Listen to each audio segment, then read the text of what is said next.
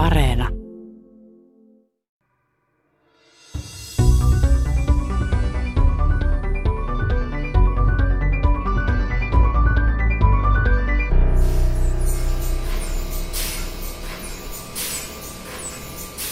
Tervetuloa Tiedeykkösen pariin. Tässä ohjelmassa puhutaan tietokoneista ja tietojen käsittelystä, eikä ihan mistä tahansa masinoista, vaan supertietokoneista ja superlaskennasta. Siis kaikkein äreimmästä tietojen käsittelystä, mitä näinä päivinä tehdään. Puhumme tavallisista tietokoneista ja tavallisista supertietokoneista, mutta myös hieman kvanttitietokoneista, eli sellaisista, mikä tässä taustallakin puuskuttaa kuin höyrykone. Miksi se tekee niin, paljastuu myöhemmin ohjelmassa. Pääosa ohjelmasta kuitenkin mennään tavallisen perinteisen superlaskennan parissa. Kävin jututtamassa Pekka Mannista ja Sebastian von Alftaania Keilaniemessä, missä sijaitsee Suomen supertietokoneista vastaava CSC, tieteen tietotekniikan keskus. Kyseessä on valtion ja korkeakoulujen omistama yhtiö, eikä siis ihan mikä tahansa yhtiö, sillä sillä on käytössään tällä hetkellä pari kappaletta supertietokoneita ja sen tuleva suuri supertietokone on eräs maailman äreimmistä ja siitä keskustellaan tässä ohjelmassa, mutta ennen kuin päästään siihen, niin otan kuitenkin esiin kaapistani hieman toisenlaisen tietokoneen. Se on IBM PC ja se täyttää nyt elokuussa 2021 tasan 40 vuotta.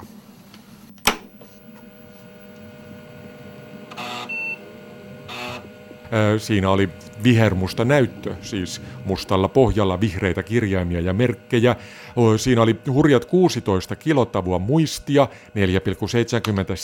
MHz taajuudella toiminut Intel 8088 prosessori, kaiutin piippauksia varten ja diskettiasema. Nuo disketit olivat viiden ja neljäsosa tuuman lerppuja, siis Tällaisia noin 13 senttiä halkaisijaltaan olevia muovikiekkoja, joihin mahtui hurjat 320 kilotavua tietoa. Nykyisin 320 kilotavua ei tietenkään ole juuri yhtään mitään. Tavallinen kännykällä otettu kuva on kooltaan, no sanotaan nyt viitisen megaa kooltaan eli viisi megatavua, eli sellaisen tallentamiseen tarvittaisiin öö, nopeasti laskettuna 15 lerppua vähän päälle. No, tässä on turha päivitellä sen enempää, kuinka paljon tietotekniikkaa on mennyt eteenpäin, se on itsestäänselvyys. Nykyaikaisessa sähköhammasharjassa on enemmän tietojen käsittelykapasiteettia kuin oli 80-luvun alun supertietokoneissa. Sen sijaan tämän tarinan kannalta olennaista on katsoa IBM PCn takapuolelle. Kun tätä kääntää, niin siellä on liitäntä puhelinjohdolle. Eli koneessa on modeemi. Ja modeemin avulla pystyttiin ottamaan etäyhteys suurempaan tietokoneeseen, keskustietokoneeseen. Suurin osa toimistojen pöydillä olleista kuvaruuduista ja näppäimistöistä noihin aikoihin oli näyttöpäätteitä, eli ne eivät olleet suinkaan tietokoneita, vaan tyhmiä päätteitä, jotka olivat piuhoilla tai puhelinyhteyksillä kiinni tietokoneissa, isoissa tietokoneissa, jotka sitten käsittelivät isoja tietomääriä keskitetysti. Pankkiasioita tai henkilötietoja tai vakuutuksia tai palkkatietoja tai mitä muuta tahansa sellaista. PC eli Personal Computer henkilökohtainen tietokone, se muutti tämän. Sitä voitiin käyttää kuten päätettä, mutta lisäksi sen avulla pystyttiin käsittelemään tietoja paikallisesti. Kun PC tulivat yhä tehokkaammiksi ja tehokkaammiksi, ei keskustietokoneelle ollut enää siinä määrin käyttöä kuin ennen, mutta eivät ne suinkaan mihinkään kadonneet. Isot koneet tulivat vain harvinaisemmiksi, mutta samalla myös koko ajan tehokkaammiksi, ja niitä käytettiin vain isojen asioiden laskemiseen, kuten esimerkiksi nyt vaikkapa sääennusteet. Nytkin supertietokoneita käytetään vielä etäyhteyksien avulla, mutta kyseessä ovat nettilinjat ja, ja päätteenä toimivat tietokoneet, jotka itse asiassa avustavat myös sitten supertietokoneen käyttöä. Seuraava Suomeen tuleva supertietokone on nimeltään Lumi. Ja teholtaan se on jotain sellaista, mitä 40 vuotta sitten ei PCn tullessa oikeastaan olisi edes pystynyt ymmärtämään. Ja nyt mennään sitten lopultakin CSCn tiloihin Espooseen, missä ovat minua jo odottamassa superlaskenta-ekspertti Sebastian von Alftaan ja supertietokone Pomo Pekka Manninen. Pekka saa kertoa aivan aluksi tästä uusimmasta laitteestaan, siis supertietokoneesta nimeltä Lumi. Lumi on yhteiseurooppalainen supertietokone, jonka rakentamisesta ja rahoittamisesta vastaa Euroopan unioni ja sitten tämmöinen Lumi-konsortio on kymmenen maata. Ja tämä on ensimmäinen kerta, missä eurooppalaiset maat sijoittaa ja operoi yhdessä tämmöistä supertietokonejärjestelmää yhdessä paikassa. Ja asennushetkellä tulee olemaan yksi maailman nopeimmista tietokoneen laitteistoista ja näkyvimmistä tiedeinstrumenteista. Tarkemmin, millainen masina se oikein on? Kuinka iso, kuinka tehokas ja muita numeroita? No Lumin tämmöinen numeron murskauskyky, me puhutaan flopseista tai liukulukutoimituksesta sekunnissa, puhutaan, puhutaan yli 550 petaflopsin suorituskyvystä, joka voidaan pistää yhteen ainoa laskutehtävään. Ja tämä vastaisi noin puolentoista miljoonan kannettavan tietokoneen laskentatehoa, ja jos nämä läppärit pinottaisiin päällekkäin, niin tulisi puolentoista kilometrin mittainen torni, mutta me ei tarvita semmoista tornia ja läppäreitä, vaan me pystytään semmoisen noin tenniskentän kokoisen tilaan pakkaamaan tämä, tämä tuota, laskentateho. Eli tässä on kyseessä tämmöinen toki tämmöisen niin kuin insinööritaidon äh, mestariteoskin myöskin tässä, tässä niin kuin, pakkaustehossa tai laskentatehon tiivistämisessä. Jos mennään vielä tarkemmin siihen, niin onko siinä yhtä monta prosessoria, mitä on näissä puolestoista miljoonassa, oliko se puolitoista miljoonaa läppäriä, niin, niin tuskin siinä puolitoista miljoonaa prosessoria kuitenkaan on, vaan, vaan millainen ihan fyysisesti se masina on?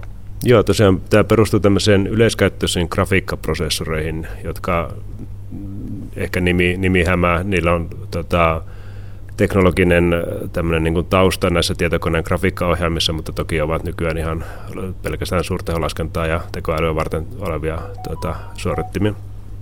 Ja niitä tulee olemaan uh, vielä toistaiseksi tätä julkistamaton määrä, koska on julkistamaton teknologiaa, mutta tuota, lopulta niin, niin uh, hyvin rajallinen määrä ei tule olemaan puolitoista miljoonaa tällaista, vaan huomattavasti, huomattavasti pienempi, pienempi lukumäärä, eli tämmöisiä niin kuin superprosessoreja, siihen, siihen tulee uh, tota, muutama tämmöisen jääkaappipakastimia näyttävien, jääkaappipakastimilta näyttävien kabinettien verran. Ja, ja tota, sitten siinä on myös perinteistä CPU-teknologiaa, eli tämmöisiä samanlaisia prosessoreita, mitä me kannattavissa tietokoneessa ja serverissä näemme, ja sitten tietysti huomattava määrä tallennustilaa. Ja tietysti supertietokoneen ytimessä on aina tämä kytkin verkko, eli miten nämä kaikki saadaan toimeen, toimimaan niin kuin yhtenä tietokoneena.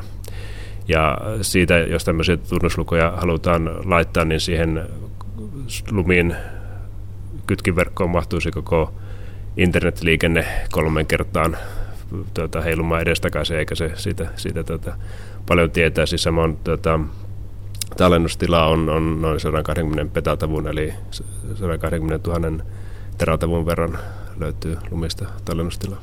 Asennukset ovat alkaneet tässä kesän aikana CSCn Kajaanissa sijaitsevassa datakeskuksessa ja valmiina masinan pitäisi olla vuoden lopussa. Se, siitä tuli sanotaanko, todella hieno, eli tehtiin tämmöinen lumikinoksen näköinen tota, pellitys siihen päälle, ja se on oikein tämmöisen niin ikonisen näköinen. Se tehtiin tämmöisen vanhan paperikonehalliin, josta paperikone on purettu ja paperin tuota, tuotanto siirtynyt jonnekin Väli-Amerikkaan tai Etelä-Amerikkaan, ja, tuota, mutta halli jäi ja sähkökapasiteetti jäi, joten tämä on yksi varmaankin Euroopan ellei maailman paras paikka pitää tällaisia laitteita, siis kustannustehokkuuden ja tila, tilatehokkuuden takia. Ja nyt sillä näyttää hyvin tyhjältä, eli siellä on tämmöinen iso valkoinen, valkoinen sali siellä meidän, tätä salissa, mutta tässä ihan, ihan tässä juhannuksen tuntumassa päästään aloittamaan asennukset tästä. Periaatteessa siis kyse on vähän samantyylisestä asiasta, kun Google teki sen oman datasalinsa vanhaan teollisuuslaitokseen, niin te löysitte sitten Kajaanista ylimääräisen tehtaan ja, ja laitoitte sinne nyt ensin nykyiset supertietokoneet ja sitten tämän uuden. No juuri näin.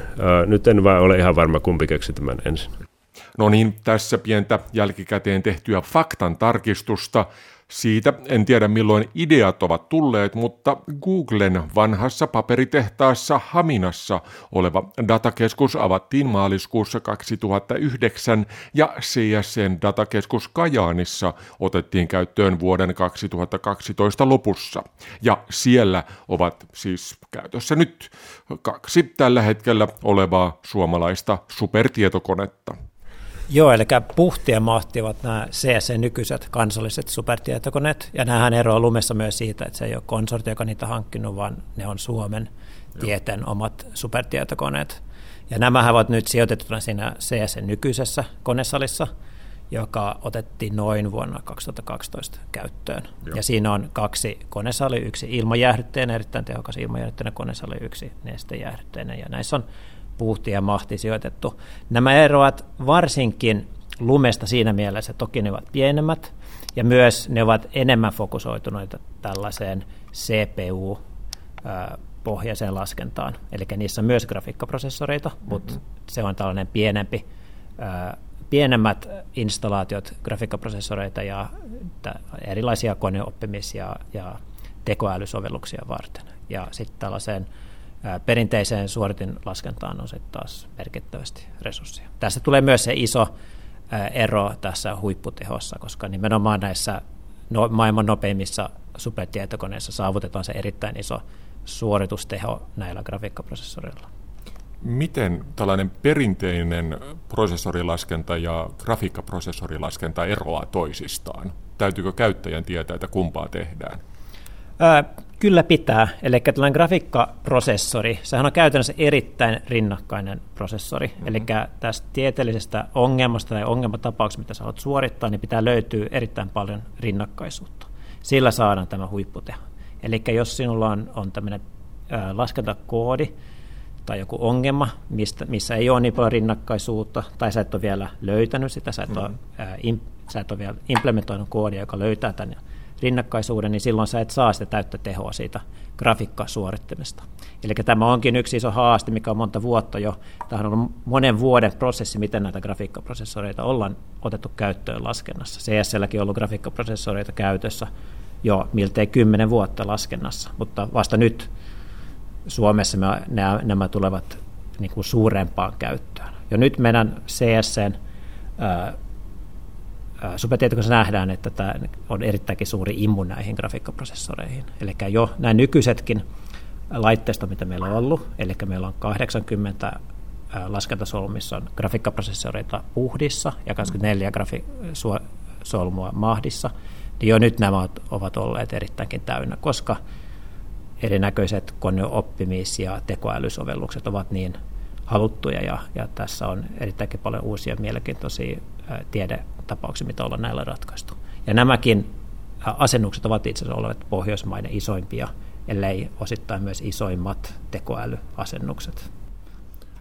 Kerro jotain esimerkkejä, siis mihin, mihin, minkä tyyliset ongelmat sopii kaikkein parhaiten tällaiseen niin kuin rinnakkaislaskentaan, mitkä taas ei? Onko kyse vaikka jostain siitä, että lasketaan esimerkiksi kuinka maailmankaikkeuden tähdet liikkuvat, niin pitääkö siinä jokaiselle tähdelle olla sitten oma prosessorinsa vai kuinka se menee? No tämmöinen perinteinen simulaatio kyllä. Siellä mitä isompi alueessa lasketta, mitä tarkemmillekin, jos sulla esimerkiksi on täm, jo, sä jaat sun tämän alueen, minkä sä simuloit pieniin koppeihin, Joo. niin sieltä voi löytyä aika paljon rinnakkaisuutta. Ja varsinkin tällaiseen jo nyt, jo ihan prosessorin laskennassa tarvitset erittäin paljon rinnakkaisuutta, että Mahdissakin on melkein 200 000 laskentaydintä. Eli ihan niissä laskentaytimissäkin on erittäin paljon rinnakkaisuutta. Eli tämä on yksi tapa. Meidän ehkä isoin kenttä tällä hetkellä on nimenomaan koneoppiminen. Ja mm. siellä on niin paljon rinnakkaisuutta, koska oleellisesti – kun mennään syvemmälle, aletaan suorittaa näitä kodeoppimistehtäviä ja tehdään se opetustehtävä sille neuroverkolle, niin siellä Joo. tulee tällaiset isot matriisilaskentatehtävät. Ja nämä sopivat erittäin hyvin tuolle grafiikkaprosessoreille, ja ne saavat sitten sen täyden tehon irti niistä grafiikkaprosessoreista. Ja monesti myös näissä, kun mennään grafiikkaprosessoreihin, niin toinen trendi näissä isoissa koneissa – mitä mekin nähdään, on se, että, että ei asiakkaat tai tutkijat eivät halua laskea vain yhtä isoa laskentaa, vaan puhutaan siitä, että tulee tällaisia erittäinkin monimutkaisia työvuo ongelmia, missä on erilaista laskentaa, jotka on kytketty eri lailla. Voi olla, voi olla opetustehtävä, missä, mikä kytkeytyy tällaiseen simulaatiotehtävään, joka taas kytkeytyy opetustehtävään, ja voi olla monta rinnakkain, millä haetaan, ää, millä ää, sämplätään jonkinlaista ongelmakenttää, eli tutkitaan erilaisilla parametrilla, tai tutkitaan vaikka monta erilaista molekyyliä, lasketaan mm. ominaisuuksia niistä, ja sit, sitä käytetään sitten, että yritetään oppia jotain uutta tietoa tästä näistä materiaalista. Onko esimerkiksi lääkkeen kehitys yksi tällainen, että jos etsitään vaikka jotain molekyyliä, niin, niin voidaan periaatteessa laskea, niin kuin millaisia molekyylit voisi olla ja milloin sitten saadaan sellainen tietynlainen molekyyli, jolla on tietynlaiset ominaisuudet ikään kuin löydettyä vai? Joo, kyllä. Tällä hetkellä meillä on juuri tällä saralla yhteistyötä Suomessa, missä, missä autetaan ottaa käyttöön erilaisia työvo, työvo, niin kuin erilaisia tekniikoita, millä voidaan tällaista isoa määrää laskentaa ja dataa hallita. Mutta tota, suurteolaskennassa niin kyllä nykykoneellakin nämä tota, tavoitteet on, nämä ei hirveän kuitenkaan paljon muutu vuosien mm. varrella. Eli meillä on nämä tota, perinteiset käyttäjäalat, fysiikka, kemia, lääketiede, biotieteet löytävät kyllä laskentakohteita niin paljon kuin heille pystyy laskentateho ikinä myöntämään. Ja tota, aina vain uusia tota, ongelmadomeineja löydetään, mistä suurteolaskennalla pystyy olemaan hyötyä. Ja oikeastaan menee ehkä niin päin, että alkaa olla vaikeampi löytää alaa, missä tämmöinen niin ison skaalan data-analyysi tai simulaatio ei pystyisi tuottamaan lisäarvoa tutkimuksille niin voi hyvin kuvitella, että tässä on sama ongelma, mitä on oman tietokoneen kovalevyssä, että mitä isompi tulee, niin sitä, sitä nopeammin se tulee taas sitten täyteen, ja, ja tarpeeksi isoa kovalevyä ei olekaan. No näin se nyt taitaa olla. Se on, ne on, se on nimenomaan näin, ja, ja niin kuin just lumessakin myös nämä isot simulaatiot tulevat olevat erittäin merkittävä käyttökohde Joo. sille supertietokoneelle. Eli siinä tulee olemaan sitten niin paljon kapasiteettia, että taas uudet huippututkimuksen voidaan suorittaa, eli sellaisen, mitä ei voida tällä hetkellä mitenkään meidän omissa koneissa laskea. Just joo. Sano joitain ihan konkreettisia esimerkkejä. Meillä oli nyt jo niin tällaista simulointia, että voidaan laskea esimerkiksi, miten tähdet liikkuvat jossain nuoressa maailmankaikkeudessa, tai sitten on, on molekyylejä, mutta mit, mitkä on sellaisia niin kuin ihan konkreettisia hyviä esimerkkejä siitä, mitä teidän koneella A nyt tehdään ja mitä vähän kuluttua lumella voidaan tehdä? No, jos aloitetaan niistä, mitä, mihin lumi tuota, tähtää tai tämmöisiä visioita, mitä, mitä mm. me voidaan, voidaan nähdä, niin tuota, tämmöisiä konkreettisia tavoitteita, mitä, mitä tulevien vuosien tässä kaikkein korkeimmassa superlaskennassa on, on tämmöinen numerinen maapallo, tämmöiset digitaaliset kaksoset, missä, missä siis voidaan tekemällä vain riittävän tiivistä tai riittävän niin kuin hyvällä tämmöisellä hilalla, laskentahilalla olevaa ilmastosimulaatiota riittävän pitkiä aikaa ja niitä pystytään toistamaan vaan niitä tota, skenaarioita, niin pystytään niin kuin, uh, plus sitten tämmöisen niin kuin, uh, kokeellisen tai mittausdatan uh, yhdistämään, yhdistämään mittausdataa, näitä ilmastosimulaatiota ja sitten vielä niin kuin data-analyysiä tai tekoäly menetelmiä, niin pystytään hakemaan vastauksia siihen, että miten ilmasto reagoi esimerkiksi erilaisiin toimenpiteisiin, jolloin, jolloin sitten voidaan tehdä tämmöistä niin kuin what if-skenaariotoimintaa, laskea kustannustehokkuutta eri, erilaisten niin kuin poliittisen toimia, joka tämä on niin kuin tämmöisen niin kuin Euroopan unionin oli pitkä tämmöinen Destination Earth-ohjelma, missä siis ensin vaiheessa tulee tämmöistä niin äärisääilmiöiden ja sitten toisaalta tämmöisen niin kuin ilmastosopeutumisen ja sitten valtamerimallien digitaaliset kaksoset. Nämä tulee olemaan, nämä numerinen maapallo tulee olemaan tämmöinen niin kuin tulevien vuosien semmoinen niin kuin kraalin malja super, superlaskennassa. Tuohan on todella kiinnostava. Tuostahan tulee mieleen Linnunradan käsikirja Liftareille. En tiedä, oletteko te lukeneet sitä, mutta siinähän maapallo on itse asiassa suuri tietokone, jonka tarkoituksena on etsiä maa, tota, elämän tarkoitusta. Eli tässä on askel kohti sitä selvästi. Kyllä tämä vitsi on tullut kerrottu. Monta kertaa todennäköisesti. Ilmeet on sen näköisiä, että, että kun aloitin tämän, niin tämä on kuultu aikaisemminkin. Mennään tulevaisuuteen kohta pikkusen lisää, mutta katsotaan vähän taaksepäin. Millainen, millainen oli Suomen ensimmäinen supertietokone ja milloin se oikein tuli?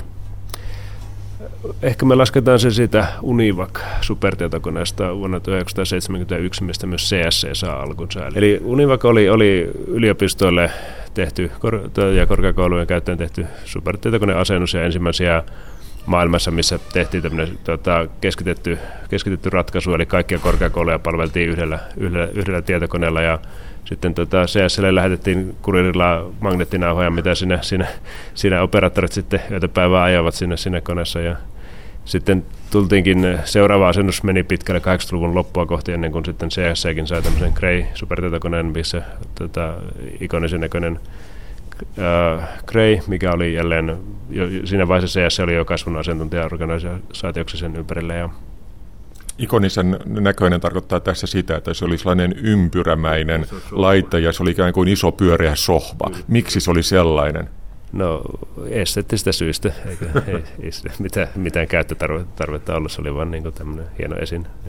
Tätä, ja siitä sitten, sitten laitteisto sukupolvi kerrallaan ollaan tultu tähän päivään, eli noiden, noiden kuuden, seitsemän vuoden välein meillä on aina uudet, uudet koneet asennettu noin keskimäärin, jos en jää väärin lasken.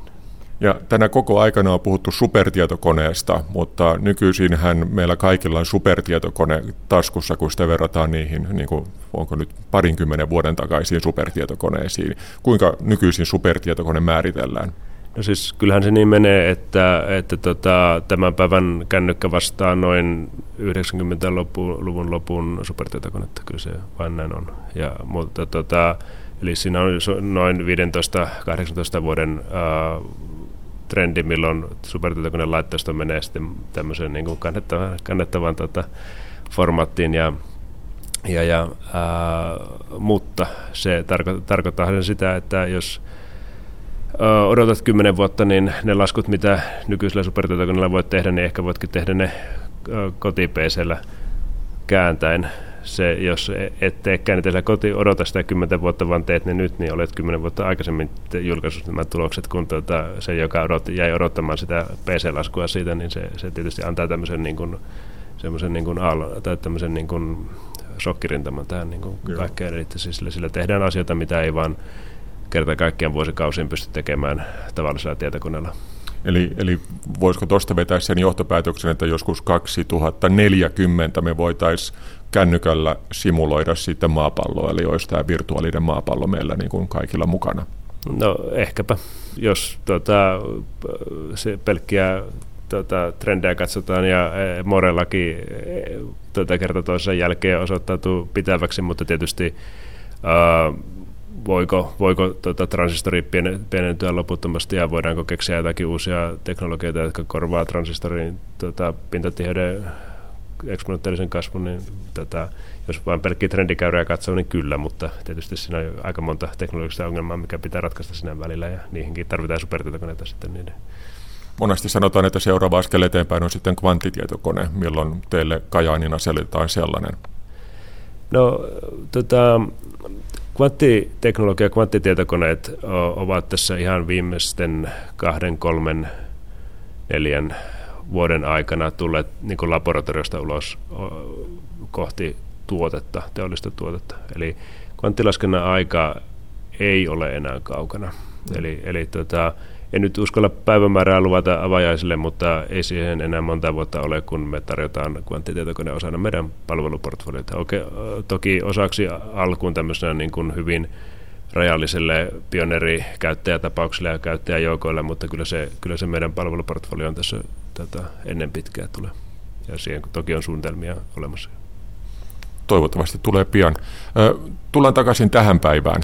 Kuinka supertietokonetta käytetään. Siis jos, jos tutkija, no tutkija varmaan tietää sen jo, mutta jos joku tavallinen kuulija, jolla on niin kuin kotona läppäri siellä ja käyttää sitä niin kuin tällaiseen normaali tietojen käsittelyyn, mikä nykyisin tarkoittaa netin selaamista tietysti aika usein ja kenties vähän muutakin, mutta kuinka, kuinka supertietokonetta käytetään versus tällainen niin kuin ihan tavallisen PC käyttäminen?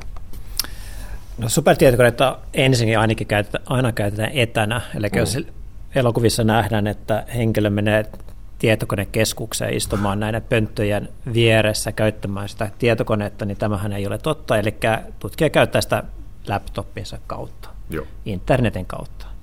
Ja supertietokone käytännössä käytetään normaalisti, normaalisti tällaisen komentorivityöskentelynä. Myös tällaisia tiettyjä graafisia käyttöliittymää käytetään jossain määrin, mutta tämä pääasian käyttö vieläkin on tällaisen komentorivikäytön kautta. Eli käytännössä nämä supertietokoneet kaikki käyttävät Linux Linux-käyttöjärjestelmä. Eli Joo. oleellisesti, kun sä kirjaudut sisään supertietokoneessa, kirjaudut Linux-serveriin sisään. Ja tässä Linux-serverissä on sitten asennettu joukko ohjelmistoja, millä sä voisit hallita sitä supertietokonetta. Eli sä voit määritellä, minkälaisia, minkälaista laskentaa sä haluat tehdä. Sä voit laittaa se tällaiseen jonojärjestelmään, eli sä voit määritellä, että nyt mä haluan suorittaa tämän ohjelmasta näin monella resurssilla, ja sitten sä voit laittaa sen jonojärjestelmän, ja jonojärjestelmän sitten eri tutkijoiden ää, las, las, laskennat sit suoritetaan järjestyksessä, niin kun on tilaa supertietokoneella, niin niitä sitten suoritetaan. Eli käytännössä niin kuin moni ihminen on samaan aikaan käy, siellä yhteydessä siihen tietokoneeseen, että tutkija ei saa sitä kokonaan itselleen, kun kirjautuu sinne sisään, vaan se on vähän samaan tapaan kuin ennen vanhaan oli juuri tällaisia isompia keskustietokoneita, sinne mentiin ja siellä oli monta ihmistä sisällä ja jokainen ikään kuin siellä teki niitä omia asioitaan. Kyllä nimenomaan näin, että, että yksi, no, harvinaisessa tapauksessa yksi tutkija voi käyttää jopa koko konetta, mutta, vaan, mutta tämä on vain poikkeustapaus, että keskimäärin siinä on suurikin joukko käyttäjiä, puhti supertieto noin yli tuhat käyttäjää, jotka käyttää sitä aktiivisesti tutkimukseensa. Ja jokainen saa sitten käyttöönsä resursseja laittamalla lait, suorittamalla erilaisia tehtäviä sitten tässä jonojärjestelmän kautta. Ja miksi jonojärjestelmä? Se on, jotta voidaan jakaa sitten näitä rajattuja resursseja tasaisesti tai tiettyjen tiettyjen priorisoinnin mukaisesti erilaisille tutkijoille. Eli myös, jotta tutki voi käyttää tätä supertietokonetta, niin pitää toki saada niitä resursseja. Ja tämä tapahtuu sitten tieteellisten ansioiden ja hakemusten perusteella. Riippuen minkä kokoiset resurssit sä haet, niin sitten se on suurempi tai, tai vähemmän suuri hakemus tai, tai perustelu, millä saadaan näitä resursseja. Ja varsinkin lumitapauksena ihan isoimmat resurssit tulevat vaatimaan tietenkin tällaista hyvää tiedetapausta ja hyvää, hyvää myös suunnitelmaa, miten niitä, miten niitä resursseja käytetään. Eli, eli kyse on vähän samasta jutusta. Itse mä tunnen avaruusasiat hyvin ja esimerkiksi kaukoputkelle, niin, niin siinä lähetetään havaintoaika anomus ja siellä on komitea, joka katsoo lävitse, että tämä hyväksytään tai tätä ei hyväksytä tai se laitetaan odottamaan jonnekin listalle. Niin, niin käytännössä tämä on niin kuin iso havaintolaite, jota tutkijat voivat buukata itselleen tai anoa itselleen. Kyllä näin se on, kuten Pekka taas ihan alussa mainitsi, se on niin iso tiedeinstrumentti, eli vähän kuin kaukoputki, se on laskennan tiedeinstrumentti ja sieltä anotaan aikaa ja tehdään tieteellinen anomus, millä, minkä perusteella sitten näitä resursseja voidaan jakaa. Kyllä, haluaisin korostaa juuri tätä, että supertietokoneessa kysymys ei ole ITstä, vaan, vaan kysymys on tutkimuslaitteistoista ja mm. tutkimusinstrumenteista, ja jotka nyt vaan sattuu olemaan rakennettu samoista osista kuin meidän tietokoneemme miksi on tärkeää sanoa, että se ei ole IT-tä? No kuten sanottu, on siis se, se tota, sen, sen, sen käyttö, käyttökohde ja sen niin kuin, tota, luonne, sen tekemisen Joo. luonne, että se, mitä, mitä sillä tehdään, niin, niin se ei, ei liity niin kuin perinteiseen tietotekniikkaan tai tämmöisen niin kuin perinteisen IT-palvelujen tuottamiseen, vaan juurikin tähän, että se ehkä tosiaan lähempi, lähempi analogia supertietokoneelle on todellakin tota, teleskooppi tai tota, hiukkaskiihdytin. Kyllä, juuri näin. Kyllä. Ja varmaankin siihen perustuu myös idea siitä, että lumi tullaan nyt sijoittamaan tänne Suomeen ja sitä käytetään koko Euroopan laajuisesti. Tähän mennessä meillä on ollut ikään kuin kansallisia supertietokoneita, jotka on tarkoitettu kai pääasiassa suomalaisille, toki kai muitakin on ollut siellä mukana, mutta nyt kun tietoliikenneyhteydetkin on näin hyvät, niin, niin voidaan kone sijoittaa mihin tahansa ja käyttäjät voivat olla käytännössä mistä tahansa kyllä, teknisesti. Kyllä juuri näin. Ja, ja nimenomaan uh, ja luulen, että tämä, tulee olemaan, tämä on ensimmäinen tapaus Euroopassa, kun näin tehdään, mutta luulen, että ei jää viimeiseksi. Eli, eli tosiaan kustannustehokas uh, ja kustannustehokkuudella ja sitten juurikin sillä, että pystytään vain samoja pieniä tai pienempiä rahasummia pystämään kasaan ja ostamaan yksi isompi laitteisto, niin päästään juurikin tähän sitten tähän tota, eturintamaan näillä laitteistojen koolla, niin, niin se sitten totta kai siinä voi ajaa pienempiä töitä, mutta sitten niin, niin pienemmissä koneissa ei voi ajaa isoja töitä. Eli siis siinä, että luulen, että tämä ei jää ensimmäiseksi tai viimeiseksi, viimeiseksi tätä, tätä mallia käyttäessä.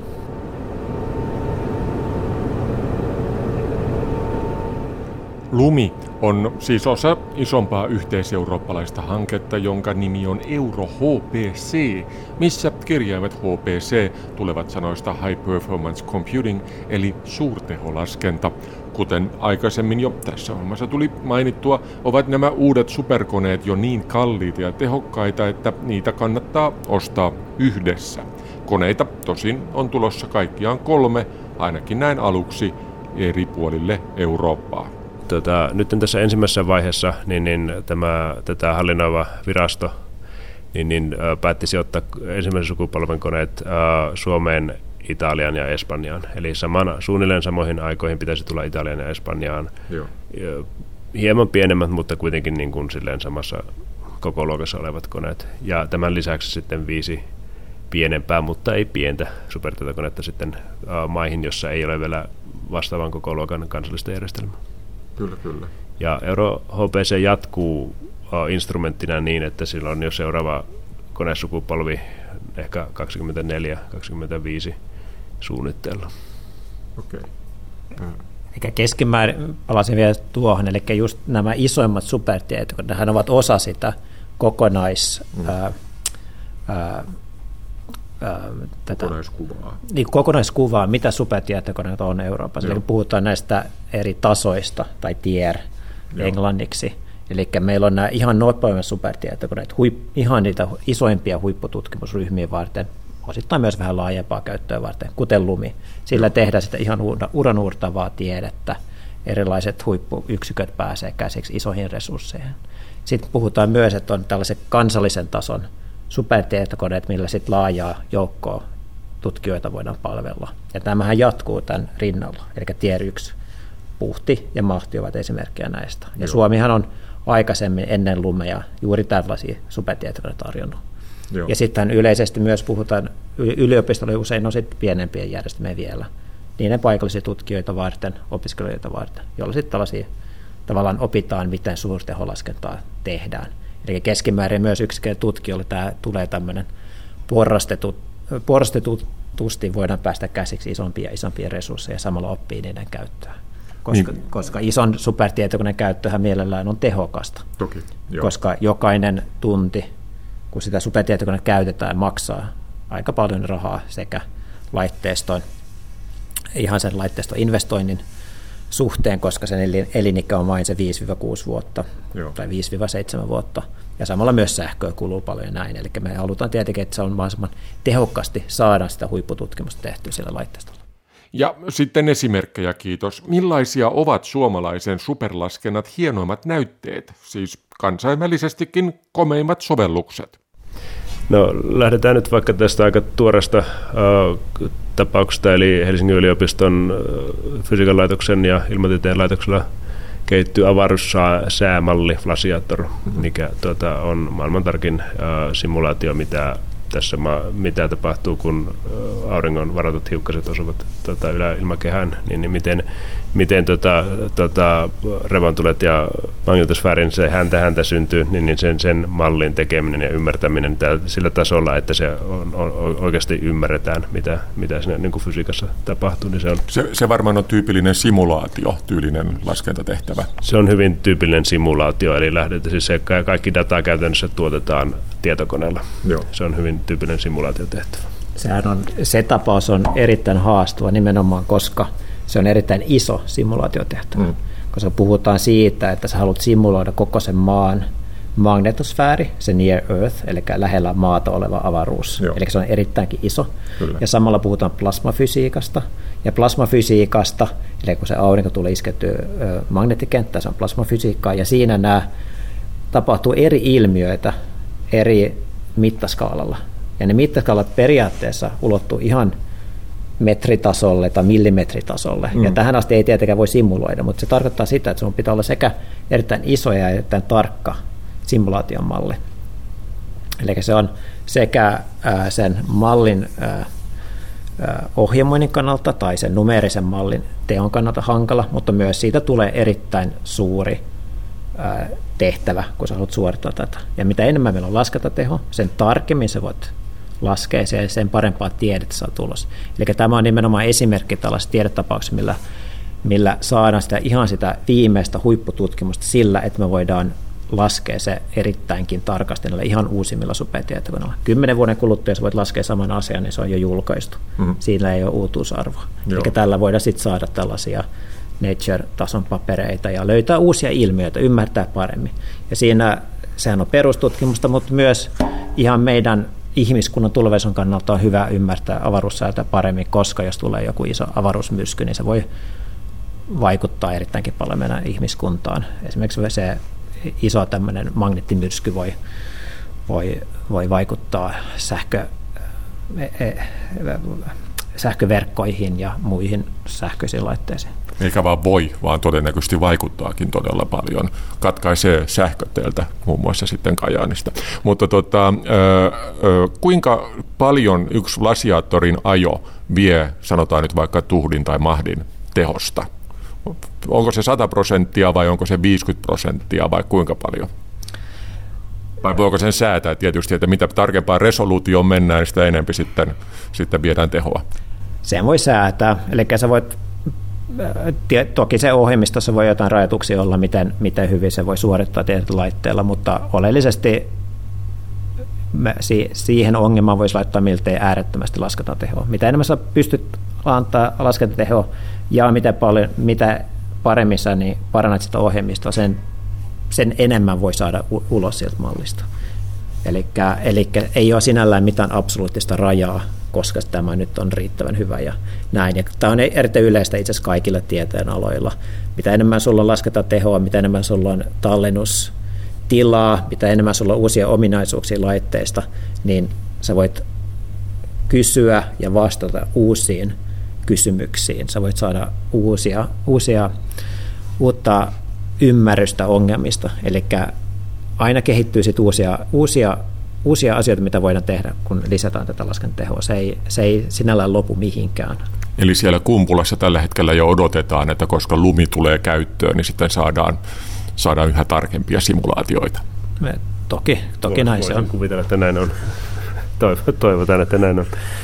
Mitä, mitä muita esimerkkejä on? Siis on Blasiator, se on varmaankin yksi hienoimpia esimerkkejä siitä, mitä, mitä, mitä voidaan tehdä, mutta onko jotain muita tällaisia Onko tekoälyn puolella jotain tällaista, joka on vienyt tutkimusta olennaisesti eteenpäin?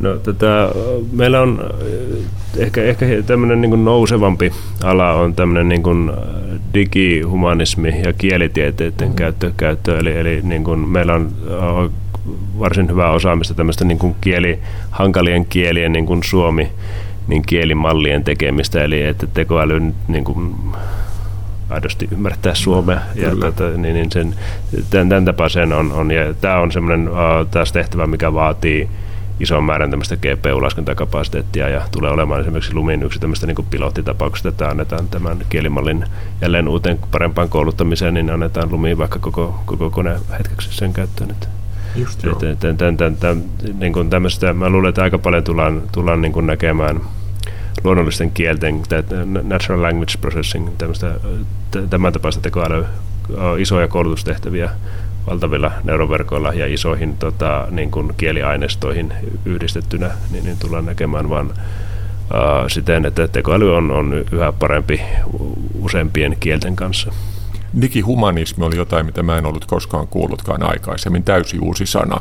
Siitä tulee mieleen se, että voisiko periaatteessa, jos, jos niin kuin superlaskennassa mennään kohti yhä vaikeampia ja vaikeampia tällaisia niin kuin simulaatioita tai laskentatehtäviä, niin milloin me voidaan simuloida yhteiskunta ja sen toimintaa? Esimerkiksi kunnallisvaalien tuloksethan olisi kiva niin kuin laskea etukäteen jonkun simulaation perusteella.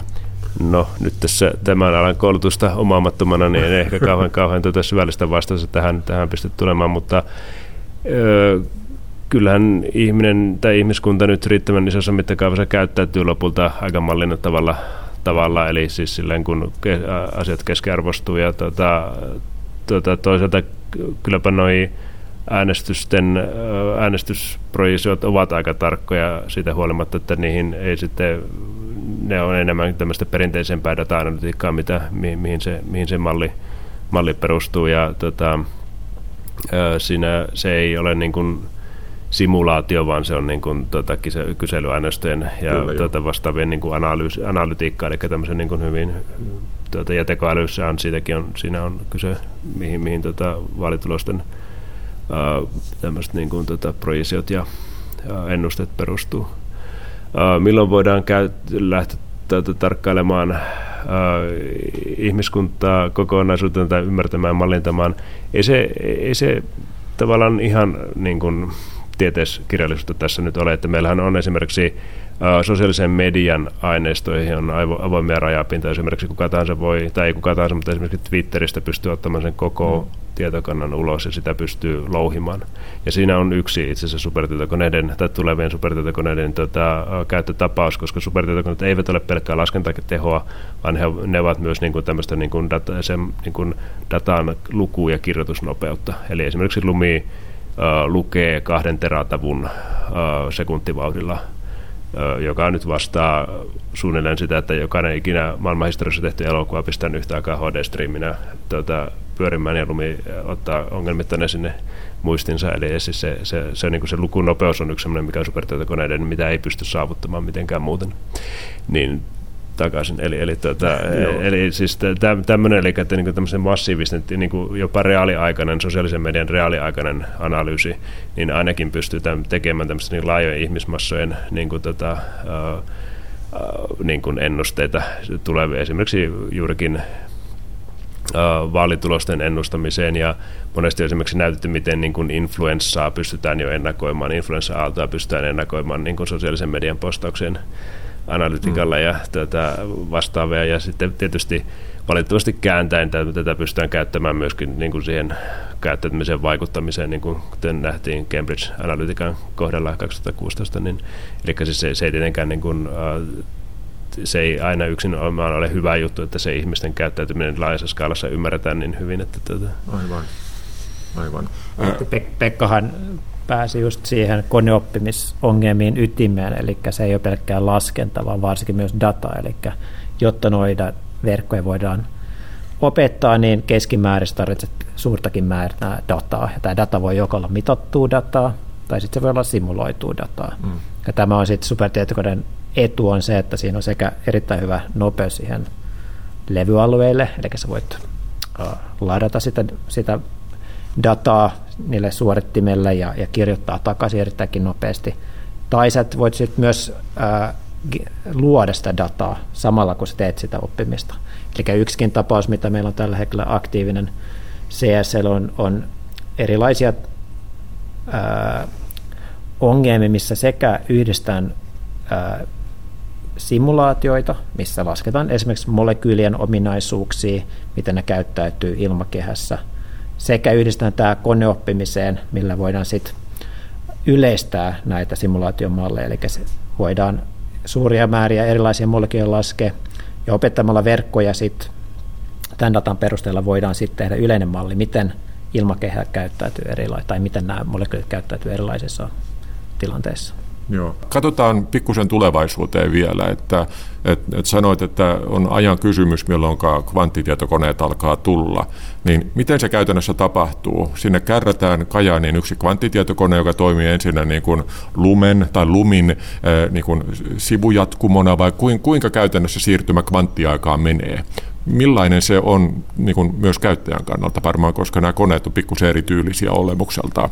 No tosiaan lähdetään tuosta viimeistä liikkeelle, eli, eli kyseessä on kvanttitietokoneessa, äh, se, on, se ei ole nopea tietokone, eli, eli tota, mikään nykyinen algoritmi tai mitä, mitä tässä ollaan tietokoneiden ajan 70 vuotta olla, ollaan kehitetty, niin ei niillä ole oikeastaan mitään tekemistä kvanttitietokoneiden kanssa ja to, to, toisinpäin. Eli, eli niin kuin se vaatii kokonaan omat algoritminsa, ratkaisualgoritminsa, omat mallituksen tekemiset. Siellä ei ole ohjelmointikieltä, siellä siis sitä, sitä, siinä on hyvin, hyvin vähän niin kuin, tota, ku, ku, kuinka, sitä, kuinka sitä ohjelmoidaan? On ohjelmointikieltä. Miten sitä käytetään sitten? Siellä on, kuten meillä tuota, ohjelmointikielessäkin mennään riittävän alas, niin meillä on lopulta niin kuin logisia portteja. Mm-hmm. Eli meillä on, tuota, on, on pittitiloja ja niiden välillä on logisia portteja. Sinne se lähtee ja kvanttilaskennassa ollaan tällä hetkellä siinä siinä, siinä tasossa, että, että meillä on alkuun näitä kvanttipittejä eli kupittejä ja niiden, niitä voidaan kytkeä toisessa erilaisella logisella portilla.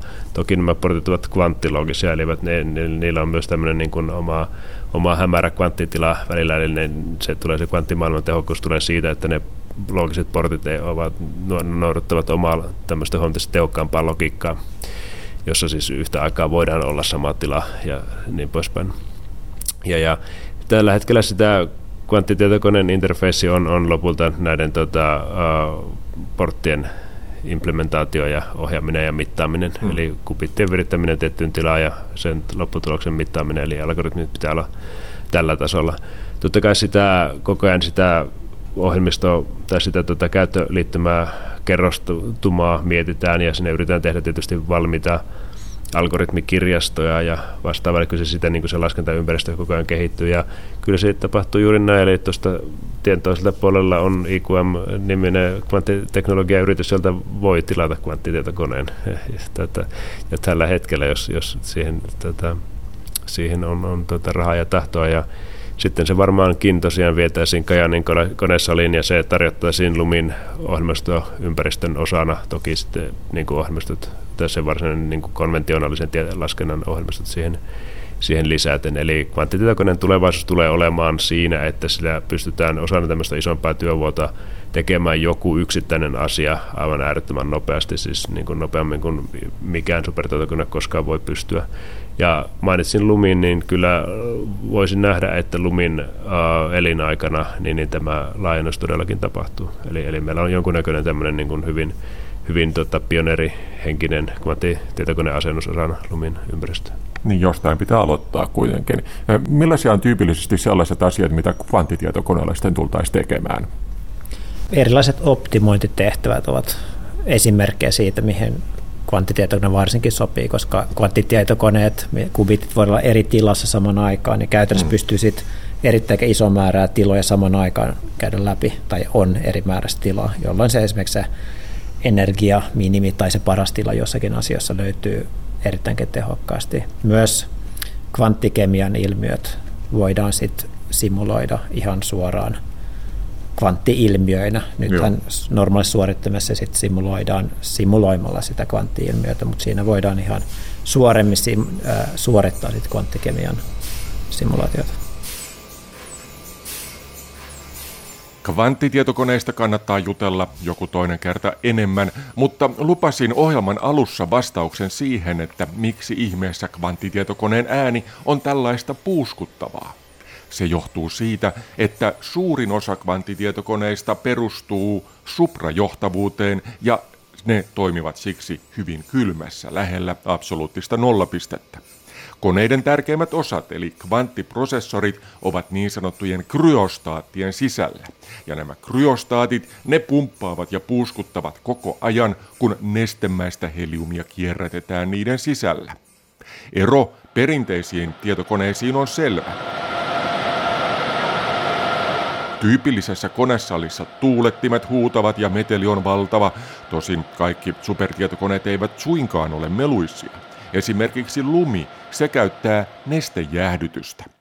Niinpä sen konesalissa on vain muutamia laitteita, jotka pyörittävät tuulettimia ja pitävät ääntä, muutoin siellä on hiljaista kuin huopatossu tehtaassa – Tosin en kyllä tiedä yhtään mitään huopatossutehtaiden ääniympäristöstä, mutta näin nyt vain tavataan sanoa. No, mutta sen tiedän, että tämä ohjelma muuttuu täysin äänettömäksi hetken kuluttua, kun ohjelma-aika tulee täyteen. Niinpä nyt vain kiitoksia seurasta ja kiitoksia myös Pekka Manniselle ja Sebastian von Alftanille sinne CSCn suuntaan. Ei muuta kuin kuulumiin.